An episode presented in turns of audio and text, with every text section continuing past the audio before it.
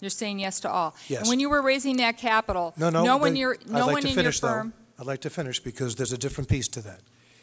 What we were looking to do was to raise capital after we completed, You were raising capital. excuse me, please.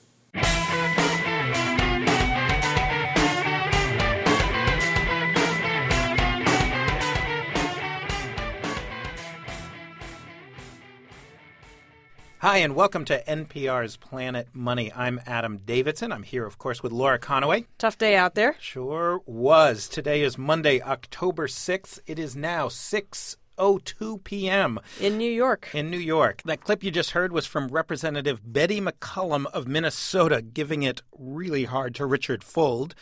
Fuld is the former CEO of Lehman Brothers who watched the old firm collapse. Turns out that was not the worst thing to happen to Richard Fuld recently. CNBC reported today that right when Lehman Brothers was announcing its plans for bankruptcy, Richard Fuld went to the company gym to do have a little workout and a guy there punched him and reportedly knocked him out. They were so angry. Um, we th- we thought CEOs of investment banks got more deferential treatment than that. The U.S. Treasury Department today released its initial plan for fixing this whole mess. Uh, that they started to let us know how they're going to spend that $700 billion check they gave. And we also learned who's going to be the boss of the project. It's Neel Kashkari, a 35 year old wunderkind who works for Treasury Secretary Henry Paulson now at the Treasury Department, and he worked for him before at Goldman Sachs, where Paulson was the CEO. Um, meanwhile, it has been it's been an ugly day for stock investors. That's for sure. Uh, the stock fell 800 points before skirting upwards again and ending 360 points down. I generally don't like talking about the Dow Jones Industrial Average, not my favorite index. I don't think it's the most useful, but a day like today where it falls below 10,000 and goes back to its 1999 level, it's hard not to talk about it, isn't it, Laura? Um, everywhere was down. Asian markets were down sort of similar levels. In Europe, it was really ugly um, after a weekend of just grim economic news and a total failure of the European countries to, to reach a unified approach to solving the crisis. Stocks there fell far more than they fell here 9% in France. That's a lot. John Macey is deputy dean of the Yale Law School. He's the deputy to the dean, I guess. Is that what that means? He's uh, kind enough to walk us through today's events. First off, I just want to jump in uh, since it is the thing in the news. We're talking at 420, so the New York Stock Exchange just closed. Um, to for the people who who haven't seen it, it was a pretty gruesome day for stock markets around the world, huh? It was incredible. I was in Italy one week ago, and the attitude over there was, well, there may be some you know echoes here, but, but this is basically a U.S. subprime uh, problem, and, and and and central bankers there were were of that kind of a containment view, and we see how quickly the mo- world has moved out from under us in such a very short period of time. So th- this morning, people woke up in Asia and started selling stocks very quickly. Um, I mean, we had a horrible day here in New York, but but as you were saying, we actually had a good day compared to some other foreign stock markets.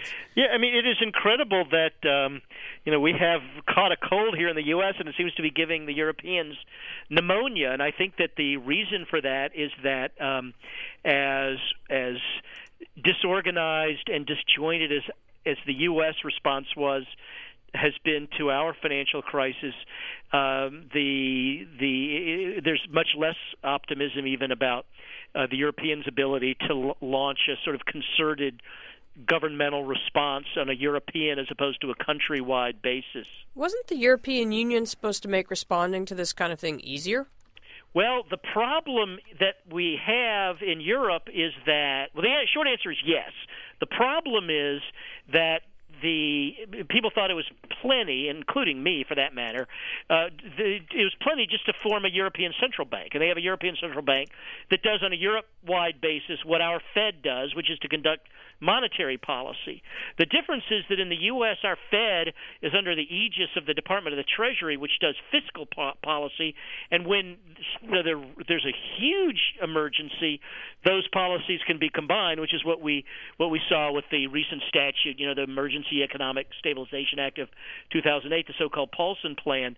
But in in uh, the the fiscal policy in Europe, all the uh, the, the treasuries are separate and based in each individual European And country. I want to just cut you off, John, because we, we are in a jargon-free zone here at Planet Money. Okay. And uh, I, and in my view, fiscal policy and monetary policy, that's jargon. That's not All something people who aren't deputy deans of Fair enough. uh, uh, uh, necessarily know. And I, um, I'm going to take the lead on this. Monetary policy is what the Fed does, what Ben Bernanke in this case does, and Alan Exactly. Greenspan used to do. And to cut it down to the bare minimum, it's basically they get to decide how much money there is. And fiscal policy. Wait is- a minute. How much money there is? That means they move the interest rates up and down, right? They, they, Correct. yeah, but the process by which they move it up and down, they actually put more money into the market or take more money out of the market. okay. Fiscal what they do by their actions, That's they, monetary. they expand and contract the money supply. That's exactly right. Right. That's- Where now let's do fiscal policy. now fiscal policy. fiscal policy, in a word, is tax. Yes. And in another word are uh, Spending. is spending and um, uh, in modern uh, modern fiscal policy is spending ceilings. So we would have been unable to, you know, we would have been unable to do this Emergency Economic Stabilization Act of 2008 without raising the amount of money, raising the size of the U.S. budget deficit. Right. You almost talked about monetary policy. We were talking about fiscal policy. Right. So, And so when you see bank can't do that in Europe. The central banks, you know, they, they, they, you need the the treasuries to, in, in all these countries to act in a concerted way. They don't have a single institution that can do what our treasury did, which is basically blow the roof off spending. Right. So so in the U.S., you can actually see Ben Bernanke and and and Henry Paulson. Normally, these two jobs would be very separate. You'd want to keep them separate. I mean, they coordinate from time to time, but the idea is that the central bank will be the Fed will be an independent of politics organization, and the Treasury Secretary is obviously a political appointee. Um, I mean, I guess the Fed chairman is too, but that let's not get into that. Um, whereas in Europe, the Ben Bernanke of Europe is Jean Claude Trichet at the European Central Bank. He sort of is in charge of all the euro, so he he oversees the money of all the eurozone. But then each country has their own Henry Paulson, their own finance minister. And each country decides on how much they're going to tax people, what sort of internal budget deficit each country is going to run, and um, uh, and and whether uh, you know that'll be expanded or contracted. That's done separately from the European Central Bank. Great. So that's what's got you scared: the fact that they are not responding uh, in a unified way. Right. That it just it's going to take them longer to coordinate. It's it's kind of ironic because the political will there, the disposition towards activist intervention is actually much greater, but the transaction cost of getting everyone together is also higher. So you have you, you have the you know in a way a greater will uh, and consensus ideologically than you have in the U.S. But but it, it's much you know who's going to pay what is a very difficult question And how getting it's gonna be French and German and Italian finance ministers to all agree right exactly That's tough. All right, let's move to what I'm holding in my hand, uh, which is process for selecting asset managers, um, the interim guidelines for conflict of interest. Basically, what I'm talking about is what the Treasury Department issued today. This is the, their uh, the the most we've learned yet on how they are going to spend our seven hundred billion dollars. I count in total one, two, three, four, five, six pages. Although two are pretty small, so I'm going to call it five pages. Um, that that's not what you normally expect in a government report, huh? Five pages. No, no, but you know we're moving fast here. The original bailout plan itself, which blossomed into about 480 pages, started out at three. So I'm sure this will have the same. Uh, they will the same metastasis will apply to this. What right. are you seeing in there? Well, you know, it's exactly no surprises.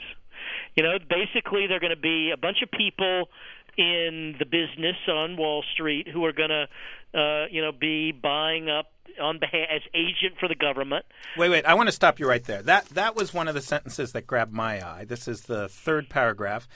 Um, financial agents, asset managers will be financial agents of the United States and not contractors. That seems like a very important distinction, but I don't understand it.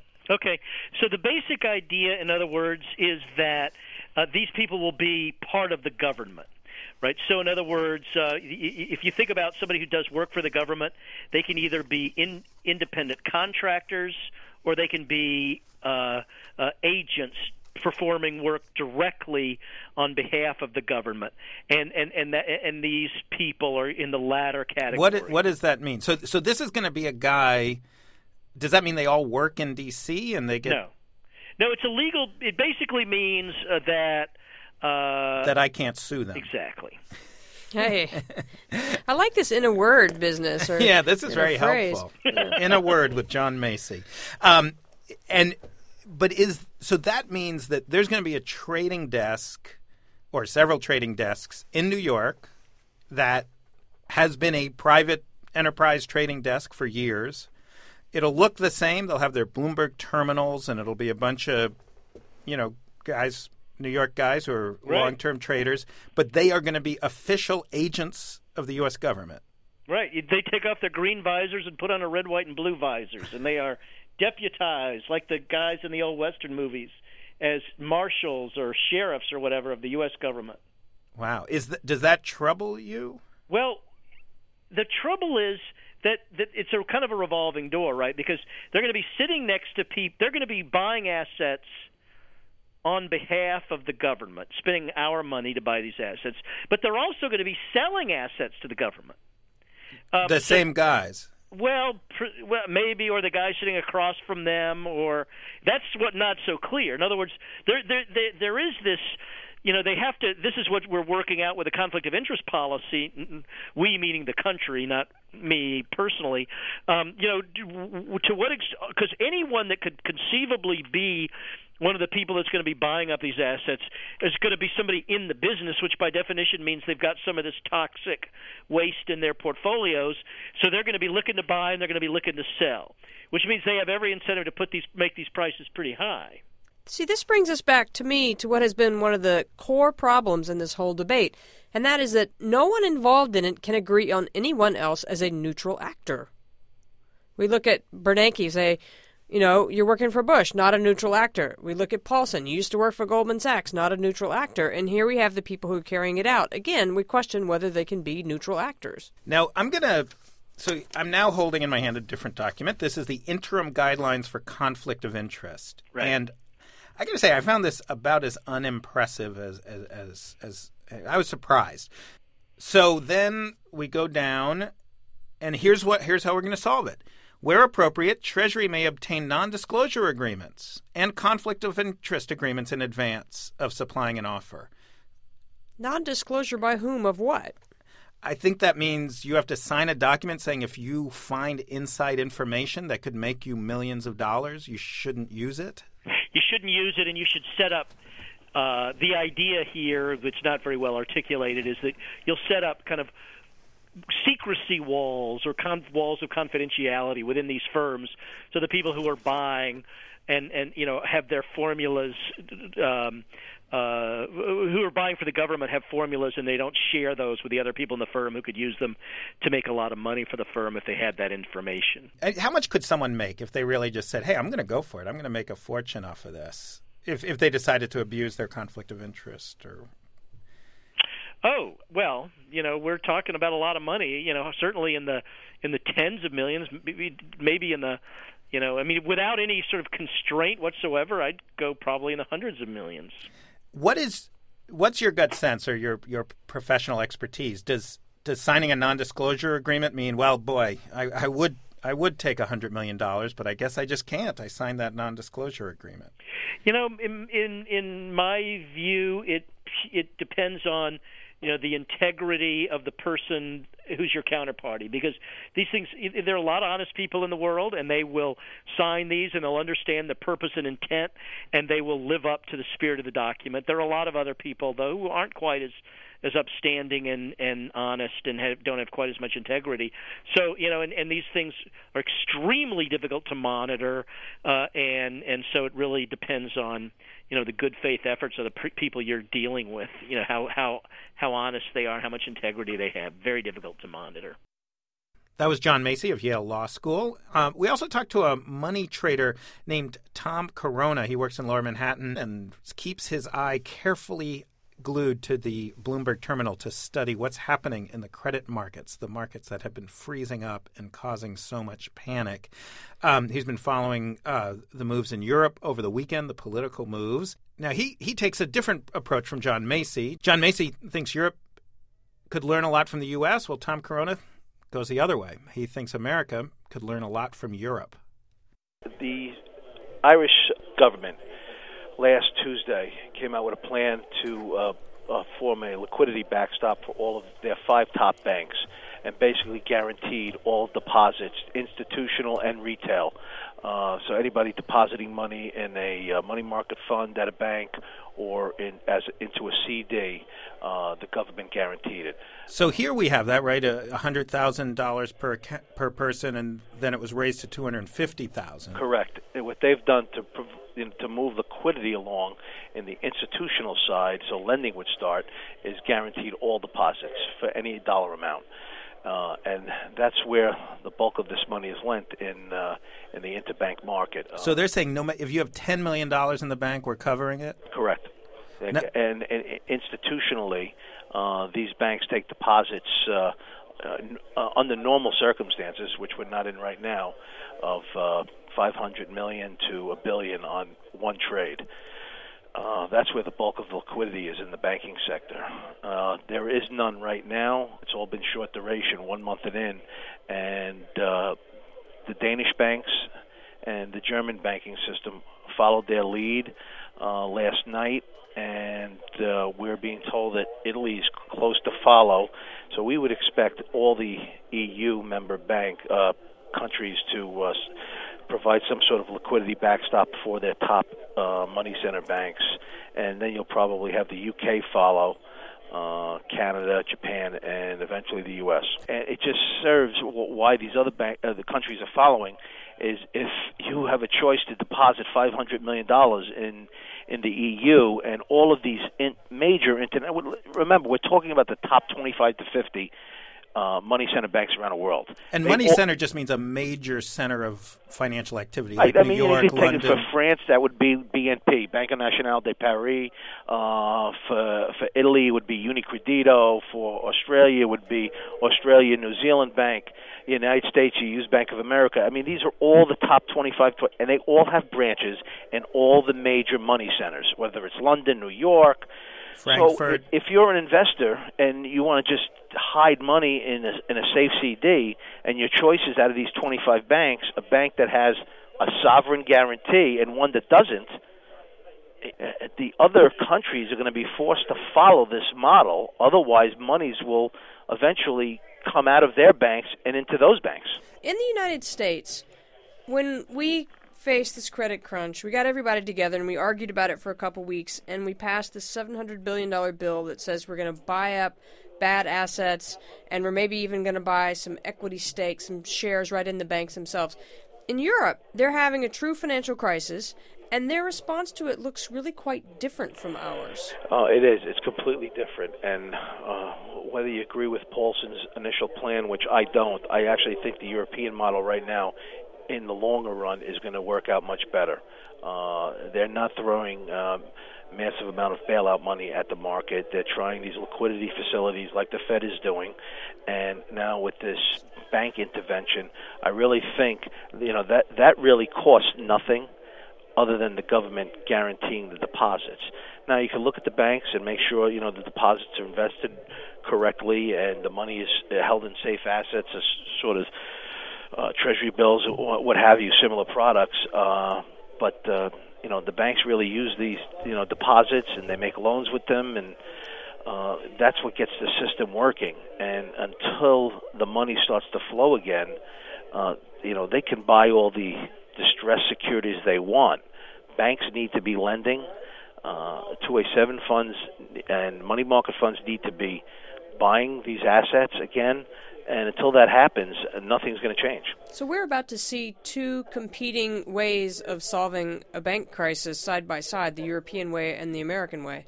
Yeah, I think when it's all finished, uh, you, you'll see uh, uh, the, the the U.S. will have uh, really not much of a choice, but to, to to also provide the same liquidity backstop because as the as the EU does this to all their banks, the UK is going to have no choice but to uh, do it for their banks, and then Japan for theirs, and I just think it'll just you know bleed all the way down, and eventually the U.S. will have to do the same.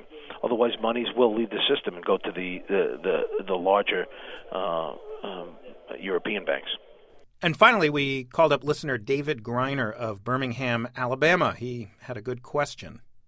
Uh, today, Jim Cramer got uh, quite a bit of attention for coming out and saying on the Today Show that people should sell all the stocks. Uh, that if if they think they'll need the money in the next five years, they should sell off all their stocks. He was very thorough, and he specifically was talking about stocks. Um, but I guess my question is, first, is he right?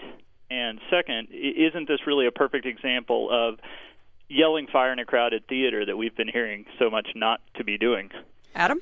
Well, uh, so first off, I'm going to say, as I always do, we are not a personal finance show. We do not give personal financial advice, and you, You, know, wouldn't want it if we gave it. and yeah, you wouldn't want it if you gave it. We work for public radio. Look, I would say, you know, the, what what most I've read a million personal finance books. I've talked to a lot of experts on it. Stocks, as a general rule, no matter what's going on in the market, should not be a place where you have your money that you need in the next few years, three to five years. Uh, as, as a general rule, stocks you should give stocks some time to deal with rapid ups and downs. Uh, my understanding is in the history of stocks in the U.S., there have been five year periods and I believe a few 10 year periods where stocks have gone down for that period of time. My understanding is there has never been a 15 year period or a 20 year period where stocks have gone down. They've always gone up when you give them that long. So in my case, I'm 38. I'm just putting my money in the uh, personally i'm not making this as advice i'm just telling you what i'm doing i'm putting my money in my uh, 401k or in our case 403b because we're not for profit um, every paycheck and you know i'm actually very happy that i'm buying stocks at a discount these days that makes me that makes me happy um, I think, as a general rule, no matter what's happening in the market, if you really know you're going to need that money in the next three to five years, you, you, you know, it might make sense not not to have them in the stock market when markets go way down, people panic and they sell like crazy. Is Jim Cramer helping them panic? Yes, Jim Cramer, in my view, is helping them panic. I think that a reasonable plan, a reasonable portfolio would be one that has some more conservative investments and more aggressive investments, It's something to work out with your personal finance advisor, and it should be based on your age and your you know your sort of comfort level and your goals. But the general idea that the market has just lost in the last week, you know, whatever it is, I, I, I don't have it. 15,000 million. 15,000 million points, and you're going to sell now and wait until it's going up. I mean, that's just a recipe to sell low and buy high. I mean, come on, that's never a good idea. Um, and and uh, and all right, I'm just going to come out and say it. Don't listen to Jim Cramer. Thanks for the question, David Greiner. That is the Planet Money podcast for today, October 6th. Send us your questions and let us know if you'd like us to call you. We're at npr.org slash money. You can also send us emails at uh, planetmoney at npr.org. I'm Adam Davidson, here with Laura Conaway. Take care. Take care.